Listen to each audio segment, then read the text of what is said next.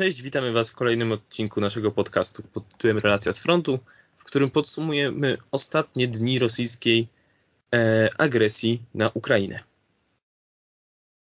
Prowadzą dla Was audycję przybył. i Marcin Fitz.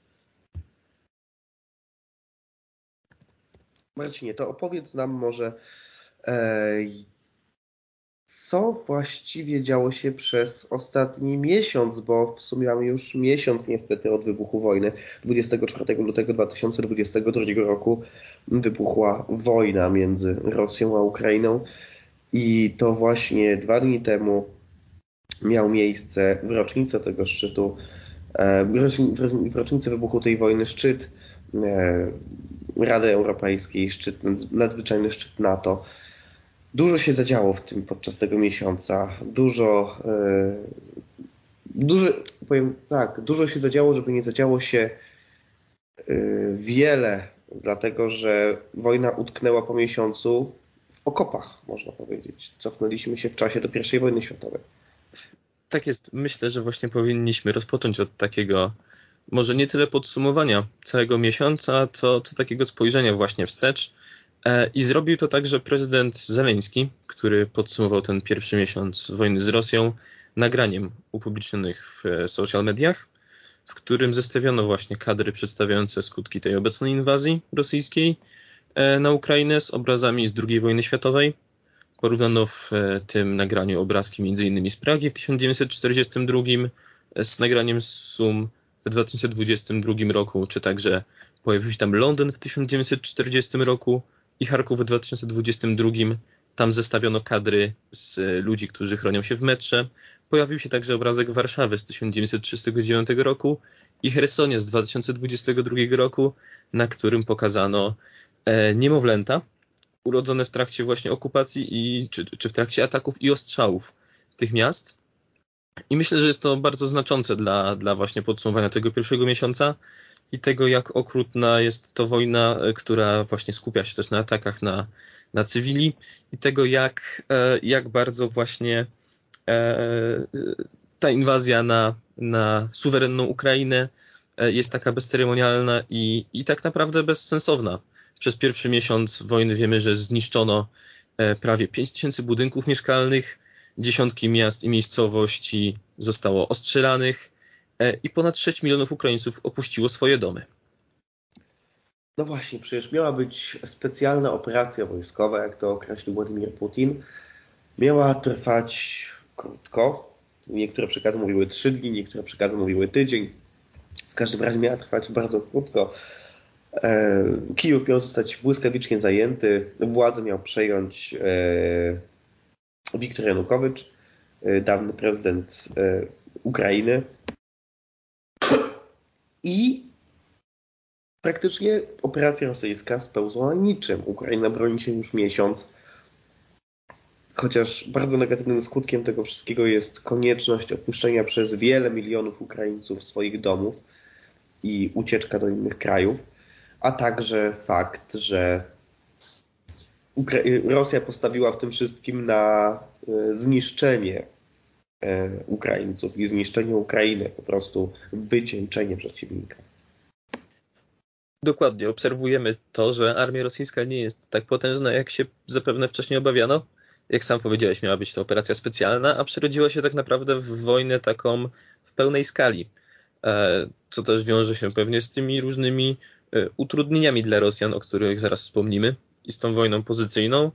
E, tutaj też kwestia pewnie jakiegoś właśnie braku zorganizowanego dowództwa i tak dalej, i tak dalej. No ale wszystko to powiązane jest z tym, że pewnie oczekiwania były inne. No to tak jak myślę, że w wielu aspektach e, tej, tej wojny Rosjanie oczekiwali, że, że inaczej się to potoczy. No więc warto też podkreślić po tym miesiącu, że Ukraina tak naprawdę od tego 2014 roku dobrze się jednak przygotowała zmodernizowała swoje wojsko i przygotowała się właśnie do walki, którą cały świat podziwia. Warto podkreślić także ten aspekt takiej wojny informacyjnej czy propagandowej, e, co Ukraińcy rozgrywają właśnie bardzo dobrze. I tutaj mogę też odnieść się do takiego właśnie podsumowania prezydenta Zeleńskiego, do podsumowania tego pierwszego miesiąca. E, prezydent Zeleński w tym filmie zaapelował: Zło nie odchodzi, pamiętaj o tym, o tym Jeśli nie zostanie powstrzymane na Ukrainie, zło przyjdzie do każdego europejskiego domu. Zło posiada imię. Powstrzymaj rosyjski faszyzm. To jest moim zdaniem bardzo ważna kwestia, że Ukraińcy wygrywają praktycznie tę wojnę informacyjną. E, nie wiem na ile jesteś pod wpływem rosyjskiej, e, ukraińskiej propagandy wojennej, a na ile nie docierają do nas rosyjskie informacje, ale e, nie docierają praktycznie wcale tak naprawdę. To, co mówi Kreml, to są jedyne informacje, które do nas docierają. Praktycznie, praktycznie nie ma informacji o jeńcach ukraińskich, którzy wchodzą w niewolę rosyjską, nie ma mowy o y, jakiś, znaczy jeżeli, jeżeli docierają do nas jakieś sukcesy Rosjan, są one przy okazji tak naprawdę humanitarną katastrofą Ukrainy. I to jest to, Ukraina radzi sobie świetnie, czyli właśnie ta wojna informacyjna, wojna y, docierania do całej reszty świata, tym Rosja kompletnie przegrywa. Jeżeli ktokolwiek wspiera Rosję, to są naprawdę marginalni aktorzy stosunków międzynarodowych, tacy jak Wenezuela na przykład, która sama boryka się z wielkim kryzysem już od lat. E, może nie humanitarnym, ale nie, nie wojskowym, ale, ale gospodarczym i trudno mówić o tym, że to jest państwo sprawnie funkcjonujące. Ale mnie się przypomina, yy, mówimy o podsumowaniu Włodymyra, Załęckiego mnie się przypomina właśnie to, co mówił jeszcze przed wybuchem wojny, bodajże dwa dni przed wybuchem wojny. Mieliśmy do czynienia z e, taką serią wystąpień orędziów, jakkolwiek to brzmi nienaturalnie, e, orędziów prezydenta Zełęckiego, które mogliśmy też oglądać. I pamiętam, że pod koniec bodajże pierwszego z nich powiedział jest luty 2022, a nie luty 2014, to jest inny kraj, to jest inna armia. I po miesiącu walk możemy stwierdzić, że prezydent Wołodymyr Zełenski miał pełną rację w tym wszystkim. Te obrazki e, żołnierzy ukraińskich na Krymie, a właściwie ich brak w porównaniu do tego, co dzieje się dzisiaj, jest to kompletnie inna perspektywa, kompletnie inna rzeczywistość. No i oczywiście tutaj jeszcze Yy, nie wiemy, jakby sobie Ukraińcy radzili w Donbasie, gdyby pomagał yy, Ukrainie Zachód. Teraz Zachód pomaga Ukrainie i to na pewno się też przekłada na korzyść, ale nie byłoby tego sukcesu, gdyby nie ta właśnie inna armia, o której mówił prezydent Załański, ta inna armia, która dzisiaj odpycha atak drugiej największej armii świata, bądź trzeciej. No w każdym razie jednej stop strzał. Tak jest. No i oczywiście to, to wszystko obserwujemy także na, na froncie, tę sytuację. E, warto tutaj wspomnieć o takiej e, zmianie strategii Rosjan, przynajmniej o tym e, donoszą właśnie e, wojska ukraińskie czy ukraiński sztab. Według niego Rosjanie skupiają się obecnie na zajęciu Kijowa i Donbasu i doszło do takiego przegrupowania kosztem, kosztem innych obszarów walk. Obecnie tymi najbardziej obleganymi rejonami są okolice Buczy, Rpienia czy Hostomla, czyli e, tych miejscowości przedmieść Kijowa, które już pojawiały się wiele razy, a także Makarowa. I Kijów zapowiada, że, że Rosjanie szykują kolejną ofensywę, szczególnie właśnie na, e, na stolicę. No, oczywiście zapewniają także o swoich przygotowaniach do jej odparcia, zwłaszcza na wschód od stolicy, ale od blisko tygodnia to się nie zmienia na wszystkich kierunkach te zmagania mają taki, taki charakter pozycyjny. E, linie wojsk przesuwają się w przeciągu doby o kilka kilometrów na korzyść agresora lub obrońcy, ale nie odnotowuje się takich żadnych istotnych zmian w położeniu linii frontu. No i tutaj kwestią otwartą jest też taka dyskusja, czy, czy to kwestia tego, że Rosja dopiero gromadzi siły, e, które umożliwią mi potem jakąś większą aktywność, czy jest to może taka strategia, która ma na celu e, właśnie po prostu E, wyczerpanie obrońców z racji na właśnie jednak przewagę w ludziach i wyposażeniu Rosjan. Nie jestem ekspertem od, od wojskowości, aczkolwiek o mm, tym przegrupowaniu wojsk rosyjskich, tych posiłkach rosyjskich słyszeliśmy już trzy tygodnie temu, na początku wojny mniej więcej. I wciąż oczekujemy tych posiłków. E, oczekujemy w tym kontekście, że doskonale wiemy przecież, że Rosja ma bardzo liczebną armię i ma przewagę liczebną przede wszystkim, ale też sprzętową.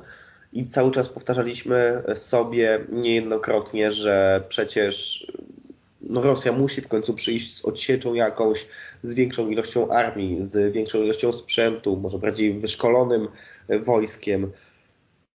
Ale Rosja w ogóle nie dochodzi, że tak to powiem, do, do, tego, do tego etapu. E, nie, nie widzimy kolejnych, e, kolejnych jednostek, e, które miałyby zmienić diametralnie ten front, zmienić diametralnie sytuację wojska rosyjskie moim zdaniem w tym momencie skupiły się na najbardziej, e, najbardziej niehumanitarnej drodze podbicia e, Ukrainy, a właściwie mam wrażenie, że to już nie chodzi nawet o podbicie Ukrainy, tylko to chodzi o zdobycie jakiejś korzystnej dla Rosji pozycji negocjacyjnej. E, najgorszej, dlatego że nastawionej właśnie na wykończenie Ukrainy w sposób humanitarny, bombardowania niż miejsc, schronów, miast, zabudowań cywilnych, po prostu doprowadzenie Ukraińców do momentu, dobrze, stop, już mamy dość. Ale mam wrażenie, że Ukraińcy tak szybko nie powiedzą, mamy dość. Dokładnie tak. Ta sytuacja, jak już powiedzieliśmy, cały czas przypomina tę, która też, którą opisywaliśmy też w zeszłym tygodniu, czyli te siły ukraińskie lokalnie kontratakują, ale generalnie to Rosjanie są stroną, która przeprowadza działania ofensywne i przy wsparciu e, uderzeń e, tych rakietowo-powietrznych i ostrzałów, szczególnie właśnie nocami, atakowane są takie tereny cywilne. I e, w międzyczasie cały czas podczas, czy cały czas E, właśnie trwania tych działań wojennych prowadzone są też, też negocjacje, które jednak swoim charakterem e, przypominają trochę te działania frontowe. Tam e, nie widzimy zbytnich zmian, jeśli chodzi o, o, stanowiska, i myślę, że w tych negocjacjach też możemy nazwać, że są one takimi negocjacjami bez konsensusu, które się przeciągają, co jednak też myślę, że dla nikogo nie jest zaskakujące.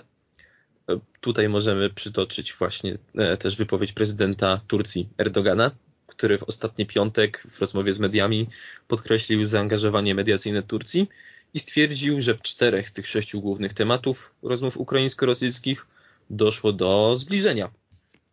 Jeśli chodzi o te takie aspekty, które właśnie prezydent Erdogan e, podzielił, to stwierdził właśnie, że, że pierwszym tematem konsensusu jest NATO, że prezydent Zeleński e, zaczął zaznaczać, że Ukraina może zrezygnować ze starania się o członkostwo NATO. Dodał, że porozumienie jest blisko w kwestiach dotyczącego częściowego rozbrojenia Ukrainy, gwarancji bezpieczeństwa kraju oraz sprawy języka rosyjskiego jako urzędowego. A za te dwie sprawy, które są nadal właśnie w, w trakcie jakichś dyskusji, za te sprawy nierozwiązane, uznał kwestię Krymu i Donbasu. No i tutaj warto też e, podkreślić, że w, wczoraj od razu nastąpiła jakaś taka erata ze strony, ze strony ukraińskiej. Minister spraw zagranicznych Dmytro Kuleba e, podkreślił, że na razie nie ma konsensusu, a stanowisko Ukrainy jest jasne. Zawieszenie broni, gwarancje bezpieczeństwa i żadnych kompromisów w zakresie integralności terytorialnej, ale Rosja pozostaje przy swoim ultimatum, dodał i podkreślił, że aby stymulować bardziej konstruktywne podejście, Ukraina potrzebuje dwóch rzeczy. Dwóch rzeczy. Więcej, więcej sankcji i więcej pomocy wojskowej dla Ukrainy. Widzimy więc, że, że Rosjanie oczekują na to jakieś wsparcie ze strony swoich wojsk, aby kontynuować ofensywę, a Ukraińcy w dalszym ciągu oczekują wsparcia, wsparcia Zachodu, aby potem zmienić te jakieś właśnie wyjściowe stanowiska do negocjacji. No i to wszystko właśnie powoduje, że ta wojna będzie trwała raczej bardzo długo. Bo wydaje mi się, że nie, nie ma nie ma za dużo szans na to, żeby ona szybko się skończyła. A to dlatego, mówiłem to już na ostatnim podsumowaniu, w którym brałem udział, ani jedna strona, ani druga strona nie przeważa do tego stopnia, ani jedna strona, ani druga strona nie przegrywa do tego stopnia, żeby e, poddać się i zmusić się do realizacji warunków drugiej strony. I to właśnie powoduje, że niestety możemy spodziewać się jeszcze większego napływu uchodźców, jeżeli będzie jeszcze większa fala niehumanitarnych działań Rosjan. E, no i jeszcze większego, głębszego e, i dalszego destabilizowania regionu. Na to wszystko y, nie może odpowiedzieć na to w taki sposób, jaki prezydent Wołodymyr Zełański by chciał, dlatego że to mogłoby oznaczać trzecią wojnę światową, bo przypomnijmy, że prezydent Wołodymyr Zełański nieustannie prosi Zachód o pomoc w postaci albo zamknięcia nieba y, nad Ukrainą przez NATO, co oznaczałoby w konsekwencji oczywiście patrole natowskie nad przestrzenią Ukrainy i zestrzelenie koniec końców, bo do tego przecież musiałoby dojść jakiejś rosyjskiej rakiety bądź jakiegoś rosyjskiego samolotu, co oznaczałoby moim zdaniem właśnie wybuch III wojny światowej, e, taki bezpośredni. Albo oczywiście prosił prezydent Władimir Zełański o jakieś dodatkowe samoloty, co zrobił ponownie podczas e, nadzwyczajnego szczytu NATO, który miał miejsce ostatnio w Brukseli. Marcinie, co jesteś w stanie nam powiedzieć o ostatnim szczycie y, NATO w Brukseli, który miał miejsce ostatnio, dwa dni temu? Myślę, że powinniśmy podkreślić właśnie tę, tę nadzwyczajność. Poza tym właśnie, że jest to nadzwyczajny szczyt, to, to dodajmy, że pojawił się na nim prezydent Joe Biden. E, i z tym szczytem połączył się właśnie sam prezydent Wołodymyr Zełański. I jeszcze raz powtarzając ten swój apel, o którym wspominamy już po kilkukroć, ale, ale to dlatego właśnie, że cały czas ten temat jest podnoszony przez stronę ukraińską. I prezydent Zełański tutaj zacytuję, zwrócił się do zebranych. Macie tysiące samolotów bojowych, ale dotychczas nie daliście nam żadnych. Zwracaliśmy się o czołgi, byśmy mogli odblokować miasta, w których Rosjanie trzymają mieszkańców jako zakładników, ale nie dostaliśmy jasnej odpowiedzi. Udostępnijcie nam 1% samolotów i czołgów. Potrzebujemy broni przeciwlotniczej i przeciwokrętowej. To takie właśnie wezwanie prezydenta Zeleńskiego e, do, do, do obradujących e, na szczycie NATO przedstawicieli państw. To, to jest praktycznie adekwatne wezwanie, które ma miejsce przez cały czas, podczas każdego wystąpienia prezydenta Załęskiego. A tych wystąpień ma wiele przed różnymi parlamentami. Między innymi miał miejsce e, przed Polskim dwa tygodnie temu, już dwa tygodnie temu. Eee, I moim zdaniem tutaj to jest słuszna linia ze strony Ukrainy, aby cały czas to podkreślać, ale moim zdaniem z marnym skutkiem. Eee, co widzimy zresztą, że Ukraina dostaje oczywiście broń, E, ale to wszystko to jest broń defensywna. To nie jest broń defensywna, która pozwala na kontratak. To wszystko to jest broń, która pozwala się Ukraińcom obronić. I moim zdaniem NATO ma tutaj i generalnie państwa Europy Zachodniej, czy Europy w ogóle, bo nie jesteśmy po zachodnią, ale jesteśmy częścią Unii Europejskiej, świata zachodniego jako Polska. Mamy związane ręce, dlatego że E, nie chcemy bezpośrednio wchodzić w atak, e, znaczy nie bezpośrednio wchodzić w wojnę e, jako, jako uczestnicy, chociaż jest mnóstwo memów ostatnio, że Polska naciska ten guziczek z piątym artykułem NATO.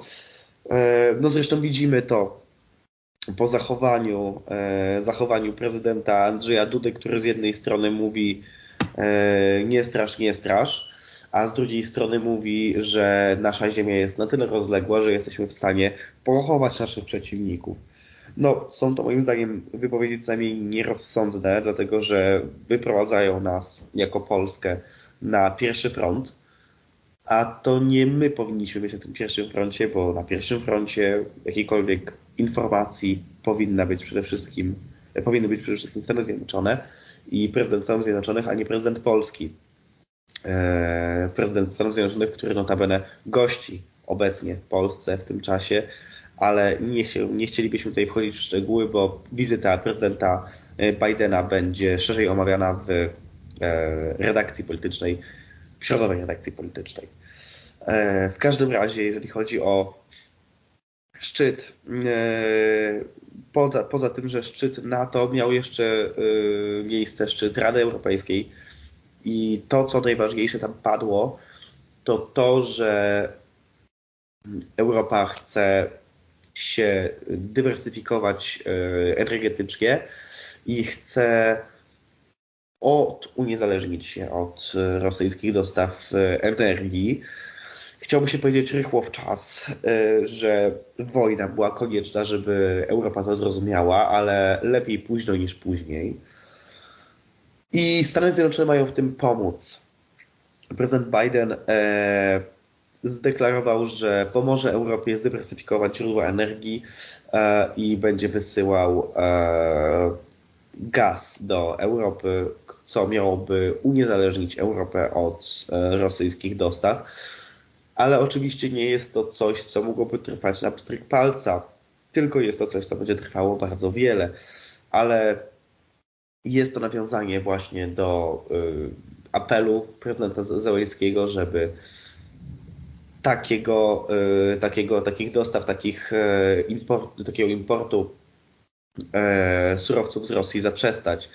Oczywiście musimy patrzeć realistycznie na to i nie da się tak od razu zastopować dostaw, szczególnie takiej gospodarki jak Bułgaria, która jest w pełni uzależniona od rosyjskiego gazu, czy Niemcy, które na własne życzenie przez ostatnie 20 lat coraz bardziej uzależniały się od rosyjskiego gazu nie mogą zrobić tego od razu. Szczególnie też, że mamy wiele w Europie yy, ropy rosyjskiej i też nie jesteśmy w stanie z niej yy, tak o yy, zrezygnować. Więc z jednej strony mamy do czynienia z tą taką propagandową, nie bójmy się tego słowa, bo Ukraina też stosuje propagandę wojenną. Mamy do czynienia z tą propagandową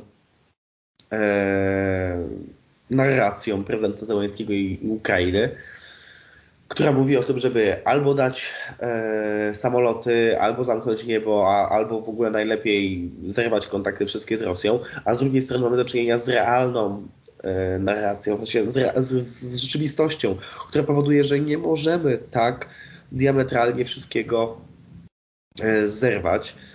E, na przykład wczoraj miejsce, e, miał miejsce wywiad e, z, czy to właśnie wczoraj?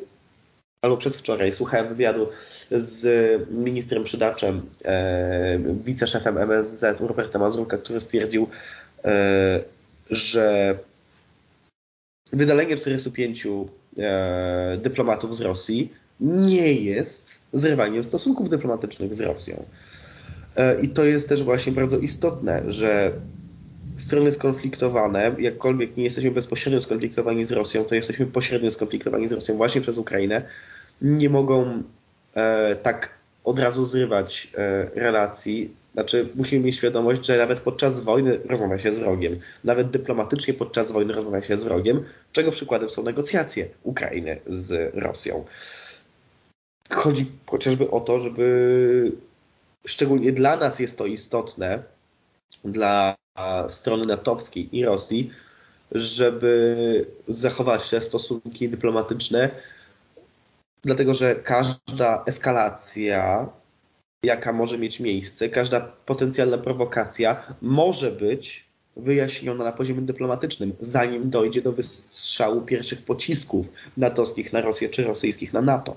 Więc musimy też pamiętać, że to, co prezydent Wołodymyr Zełański chce, nie jest realne w 100% i nie możemy postępować dokładnie tak, jakby prezydent Wołodymyr Zełański chciał, dlatego że to oznaczało po prostu eskalację konfliktu i wybuch III wojny światowej. Dlatego myślę, że w odniesieniu do tych obu szczytów, o, o których wspomnieliśmy, o których wspomniałeś, e, takim dobrym określeniem jest, jest jedność, czyli te szczyty miały na celu podkreślenie też jedności państw. Tutaj osobista, e, osobiste stawiennictwo prezydenta Bidena było też na pewno znaczące, ale nie już jakieś konkretne decyzje. Jak wiemy, w przeddzień spotkania Rady Europejskiej Komisja Europejska zaproponowała też taki pakiet działań, które mają właśnie na celu zwiększyć bezpieczeństwo dostaw gazu i zapewnić przystępniejsze ceny tego surowca w kontekście, w kontekście zimy tegorocznej. E, miałoby to polegać właśnie na wspólnych europejskich zakupach gazu i tego typu tematy były właśnie e, dyskutowane podczas Rady Europejskiej. E, między innymi dyskutowano też o ewentualnych kolejnych sankcjach, ale tak jak wiemy, na razie nie pojawiły się żadne, żadne takie bezpośrednie decyzje. Nie ma teraz szans na takie embargo na rosyjski gaz, co też powiedziałeś. I jak wiadomo, tutaj też premier Mateusz Morawiecki po spotkaniu opowiedział właśnie o czym dyskutowano na szczycie i wyraził swoje niezadowolenie. Wyjawił innymi, że trzy kraje Unii Europejskiej były przeciwne sankcjom na rosyjskie paliwa kopalniane, więc wiemy, że zarówno ten szczyt właśnie e, unijny, tak go nazwijmy, jak i szczyt NATO e, nie przyniosły nam żadnych takich konkretnych decyzji, ale podkreśliły, tak jak powiedziałem już, jedność. Również właśnie ten, ten szczyt NATO w ten sposób, w ten sposób można, można odczytywać. Tutaj wiadomo też, że sam wspomniałeś artykuł 5 i memy, memy z guzikiem. Wiadomo, że, e, że pan Stoltenberg jeszcze raz podkreślił, nie będę dalej spekulował i powiem tylko, że NATO jest zawsze gotowe do obrony, ochrony i reagowania na każdy rodzaj ataku na sojusznika NATO. No i to jest właśnie yy, ta kwestia, że trochę wchodząc na polskie podwórko, nie powinniśmy wychodzić, tak jak już powiedziałem, na ten pierwszy plan. Y, dajmy się wykazać y, Jensowi Stoltenbergowi, dajmy się wykazać prezydentowi Bidenowi. To są osoby, które są odpowiedzialne za komunikację natowsko-amerykańską, bo nie oszukujmy się, NATO to jest 75%, e, USA to jest 75% NATO i nie ma mowy o tym, żeby podejmować jakiekolwiek kroki bez porozumień ze Stanami Zjednoczonymi. E, więc te takie buńczuczne wypowiedzi e, strony polskiej, które mogłyby okazać się, mogły być tą iskrą zapalną, która z, będzie zwiastować nadejście Chrystusa, jak to na jednym z takich memów właśnie widziałem. Niech ta iskra zapalna z Polski nie płynie najlepiej. Dlatego, że nie jest to w naszym interesie, e, żeby taki konflikt eskalować i żeby tutaj nagle machać szabelką, która i robić jakąś rewizję, bo generał Skrzypczak, e, generał, który ostatnio jest bardzo często w telewizji e, czy w innych mediach, powiedział, że obwód kaliningradzki to jest teren Polski pod rosyjską okupacją i wypadałoby się o niego upomnieć. No myślę, że takie wypowiedzi powinny być kompletnie gdzieś. Y, nawet no, w ogóle nie powinny się pojawiać, a nawet jakby się pojawi, jeżeli się pojawiają, a się pojawiła taka wypowiedź, powinno się ją jak najbardziej odsunąć gdzieś tam w cień i nie przekazywać dalej, dlatego że to są bardzo szkodliwe wypowiedzi, które tylko i wyłącznie eskalują konflikt. Swoją drogą jestem ciekawy, czy 2022 rok to jest rok, e, to jest generalnie E, czas na rewizję granic, która miała ostatnio miejsce praktycznie w rozpowijając zmiany granic e, Niemiec wewnętrznych czy, czy Czechosłowacji, rozdzielenie. E, no i oczywiście niepodległości państwa jugosłowiańskiego na, na, na Bałkanach. Od 1945 roku od Jałty nie mieliśmy rewizji żadnej granic i trochę nie wyobrażam sobie, żebyśmy mieli w tym momencie okazję na rewizję granic, chociaż ta wojna może oznaczać ewentualną rewizję granic Ukrainy, w zależności na ile Ukraina się zgodzi y, uznać rosyjskie postanowienia, ale to jest już debata trochę na e, inną, e, na inną audycję. Warto też podkreślić, że e, to, co Polska powinna ugrać z z takich szczytów NATO. Ten szczyt NATO był taki symboliczny bardziej niż taki merytoryczny, na którym mogło dojść do jakichkolwiek konkretnych, e, konkretnych postanowień, ale strona polska powinna e, walczyć o to, żeby stale powiększać wschodnią flankę, żeby wojska amerykańskie tutaj się zadomowiły i to w dużych ilościach, e, żeby praktycznie jeżeli będzie miała nadejść jakaś zimna wojna, to żeby ta zimna wojna miała swoją granicę przynajmniej na Bugu. Najlepiej w ogóle na Donbasie. Ale jeżeli nie na Donbasie, to chociaż na Bugu, a nie e, na Łabie, tak jak miało to miejsce przez e, drugą połowę XX wieku. Odnosząc się do tego, co powiedziałeś, tutaj też w mediach pojawiła się wczoraj informacja, teoretycznie przekazana przez jakiegoś wysokiego rangą przedstawiciela Pentagonu, że Rosja właśnie skupia się przede wszystkim na Donbasie, co od razu zmorzyło takie spekulacje, że może właśnie chodzi o zajęcie tylko tych obwodów donbaskiego i ługańskiego i ustanowienie tamtej Noworosji, czy, czy włączenie tych terenów, a odpuszczenie tej drugiej części Ukrainy. Ale te spekulacje pozostawmy już, pozostawmy już innym. W tym temacie jednak warto też przytoczyć, że w momencie, w którym nagrywamy dla Was ten odcinek, e, w Warszawie obecny jest prezydent Biden. I jak e, ujawnił dzisiaj ambasador Ukrainy w Polsce Andrzej Deszczyca, w Warszawie obecni są ministrowie spraw zagranicznych i obrony Ukrainy, pan Kuleba i Reznikow, którzy spotkają się właśnie dzisiaj z prezydentem Joe Bidenem i polskimi władzami co też y, świadczy o tym, jak właśnie sam wspomniałeś o tym udziale e, amerykańskim w NATO, o tym, jak, jak, jak ważna jest obecność. E, no to świadczy o tym, jak też właśnie Stany chcą podkreślić. Zresztą sam prezydent Biden wczoraj, pojawiając się na mniej więcej 100 kilometrów od, od granicy ukraińskiej w Rzeszowie, pokazał, że Amerykanie są razem z NATO, że są razem z Ukrainą i są obecni w tym, co się tutaj dzieje obecnie w Europie. Prezydent Biden podczas także e, szczytu NATO podkreślił, że do czerwcowego szczytu w Madrycie e, Stany Zjednoczone opracują plany wysłania dodatkowych sił i zdolności, by wzmocnić obronę NATO e, i dodatkowo także właśnie po spotkaniu Rady Europejskiej razem z szefową Komisji Europejskiej Urszulą von der Leyen wydał wspólne oświadczenie, w którym stwierdzono, że, że właśnie przedstawiciele Stanów Zjednoczonych i państw Unii Europejskiej omówili kwestie dalszych sankcji, pomocy humanitarnej, energetyki, partnerstwa wschodniego i współpracy Unii Europejskiej NATO. Podkreślili także, że rozpoczęli wspólne działania, aby zapobiec potencjalnemu kryzysowi żywnościowemu, e, więc jak widzimy, Stany Zjednoczone są, są cały czas tu obecne i myślę, że kolejny odcinek e, naszej serii będzie o tyle ciekawy właśnie, że będziemy mogli opisać Wam, e, co wyniknęło z tych dzisiejszych sobotnich rozmów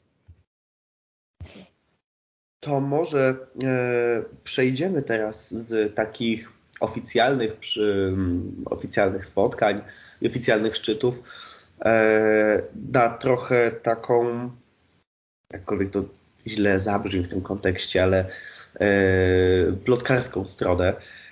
Mianowicie chodzi mi o, bo w trakcie naszego nagrywania pojawiła się też informacja, o ministrze Szojgu, którego nie ma, ale zanim dojdziemy do ministra Szojgu, to yy, Miedwiediew. Dmitry Miedwiediew, były prezydent y, Federacji Rosyjskiej, bardzo bliski współpracownik Władimira, yy, Władimira Putina. Marcinie, powiedziałbyś nam co nieco o tym, co Miedwiediew yy, powiedział o Polsce? Jak wiemy, w, na terenie Federacji Rosyjskiej, czy w ogóle teraz, jeśli chodzi o takie pośrednictwo medialne, bardzo popularny jest komunikator Telegram, w którym to Dmitrij Miedwiediew, właśnie obecnie zastępca przewodniczącego Rady Bezpieczeństwa Federacji Rosyjskiej, opublikował komentarz, taki nazwijmy to drwiący, sarkastyczny trochę, który atakował polski rząd, e, Prawo i Sprawiedliwość, czy osobiście premiera Mateusza e, Morawieckiego krytykował w nim w ogóle pomysł derusyfikacji gospodarki czy rezygnacji z gazu. E, zarzucał też właśnie e, polskiemu rządowi taką propagandę złośliwą, wulgarną, jak to określił, krytykę Federacji Rosyjskiej, która kreuje e, rusofobię. Oskarżył te polskie elity, że nie kierują się właśnie dobrem swoich obywateli.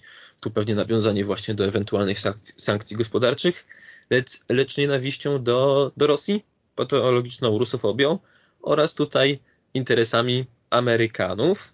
Określił właśnie Stany Zjednoczone jako takiego suwerena Rzeczpospolitej. E, I tutaj jako, jako taką genezę e, zachowania Polski określił fantomowe bóle, jakie Polska miałaby odczuwać po utracie wielkiego Imperium Rzeczpospolitej i wygnaniu polskich okupantów z Kremla. Jak wiemy, w propagandzie moskiewskiej to też jest jednak taki, taki ważny element. Świętuje się właśnie wygnanie Polaków z Kremla. E, więc to taki ciekawy element tutaj propagandowy, jeśli chodzi o te rzeczy, które ostatnio się, się pojawiały.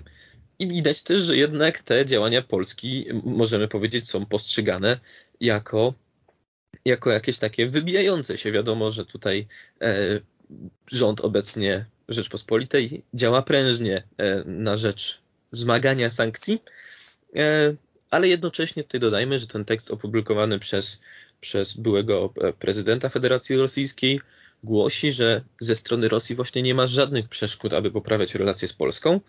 Wiadomo więc, że w tym tekście Federacja Rosyjska przedstawiana jest jako ta e, strona dobra, która tak naprawdę e, nie zarzuca Polakom jako narodowi nic, a, a, a kwestią tych naszych nie najlepszych relacji jest właśnie wrogość elit państwa polskiego.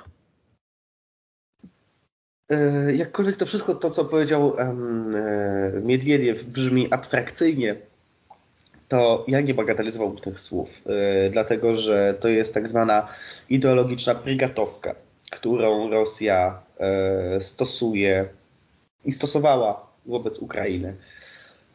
Już dawno temu, rok temu przecież pojawił się słynny esej Władimira Putina, w którym była mowa o tym, że Ukraina to wcale nie jest e, państwo samodzielne, Ukraińcy to nie jest wcale naród, to, to wszystko to, to jest część Wielkiej Rosji, Wielkiej Rusi, e, więc nie bagatelizowałbym e, tych słów, e, dlatego że to może przygotować i dać podstawy ideologiczne do tego, żeby Polska mogła być może nie następna, gdzieś kolejna. E, pytanie oczywiście, do, na ile do tego czasu e, sytuacja się zmieni, ale to są pewne symptomy, które rosyjska władza e, przekazuje w świat. I te symptomy są moim zdaniem niepokojące, ale oczywiście nie powinniśmy czytać ich tak od razu dosłownie, tych słów, które e, które powiedział Miedwiediew, tak bardzo dosłownie, e, ale powinniśmy się przyglądać, co rosyjskie władze mówią na temat e, Polski, nie tylko Polski, dlatego że to może ewentualnie oznaczać ich kolejne potencjalne cele. E, chciałbym tutaj jeszcze powiedzieć e, dwa słowa o ministrze Szojgu, dlatego że miał on był, znaczy jest on bardzo bliskim współpracownikiem prezydenta e, Putina i był on e, jako minister obrony narodowej, chociaż to brzmi tutaj bardzo niekorzystnie, chyba wojny narodowej, e, był bardzo często pokazywany z uwagi na konflikt, który ma miejsce, aczkolwiek od półtora tygodnia w ogóle ministra Szojgu nie widać. I dzisiaj e, z odpowiedzią przybiegł, e, e, że tak to powiem, nam, przybiegło nam Ministerstwo Spraw Wewnętrznych Ukrainy, które w trakcie naszej rozmowy ogłosiło, że doszło do informacji, że minister Szojgu dostał zawału serca i jest w szpitalu, dlatego go nie ma, jest nieobecny. A tego zawału serca miałby doznać po tym, kiedy Władimir Putin, e, Władimir Putin zarzucił mu kompletną porażkę na Ukrainie, czy w Ukrainie. E, I do tego też bym podchodził nieco ostrożnie, e, podobnie jak do słów Niedwiediewa, dlatego że te informacje podaje nam Ministerstwo Spraw Wewnętrznych Ukrainy i podaje je w taki sposób, że minister Szojgu jest nieobecny, bo są zawału, zawału po tym, kiedy Władimir Putin oskarżył go o kompletną porażkę w Ukrainie. No, jest to aż po prostu w oczy bije ten propagandowy przekaz e, Ukrainy, że e, główno, jeden z głównodowodzących wojsk rosyjskich jest nieosiągalny z powodu swojej choroby. To jest jeden. Dwa, dlatego ją doznał, dlatego tę chorobę doznał, dlatego że przegrywa na froncie. Więc do tego też bym ostro, ostrożnie podchodził. E, musimy mieć świadomość, że te informacje, które do nas dochodzą, to są nie tylko propagandowe e, informacje rosyjskie, takie jak ten cały występ na Łużnikach, który był kompletnie abstrakcyjny i motorówką przywiezionych było mnóstwo urzędników, ale no nie tylko, bo za dużo było tam tych ludzi, żeby to byli tylko urzędnicy ale w dużej mierze byli to właśnie e, urzędnicy państwowi przywiezieni, którzy odgrywali zasłużoną rolę. I tak samo po drugiej stronie mamy do czynienia z propagandą i musimy mieć tego świadomość i nie bójmy się tego mówić, że Ukraina też stosuje propagandę i my jesteśmy pod wpływem ukraińskiej propagandy, ale ta propaganda to jest nasza dobra propaganda, jakkolwiek to e, brzmi oksymoronicznie, dlatego że propaganda kojarzy nam się raczej negatywnie, ale e, jak jest wojna, to jest propaganda. A my musimy w którąś z tych propagand wierzyć i wypada nam wierzyć w e, propagandę ukraińską, aczkolwiek musimy i tak ją cedzić i mieć świadomość, że ona występuje i że Ukraińcy chcą na nas właśnie propagandowo wpłynąć. Żeby wygrywać tę wojnę informacyjną, jak, którą, jak stwierdziliśmy, w której, jak stwierdziliśmy, radzą sobie świetnie. Dokładnie tak. Zawsze warto podchodzić sceptycznie, ale jednak te, te, ten nasz kącik e, e, plotkarski, jak go nazwaliśmy, e, zawiera informacje, które, które warte są jednak odnotowania, bo to z takich też małych rzeczy to wszystko się, się składa. I myślę, że tym możemy Wam podziękować za, za dzisiaj. Dziękujemy za wysłuchanie nas i zapraszamy do śledzenia profilów społecznościowych obu naszych kół, a tę rozmowę prowadzili dla Was Sebastian przybył z Koła Nauk Publicystyki Politycznej i Marcin Fitz z Koła Nauk Politycznych. Dziękujemy Wam bardzo. Dziękujemy.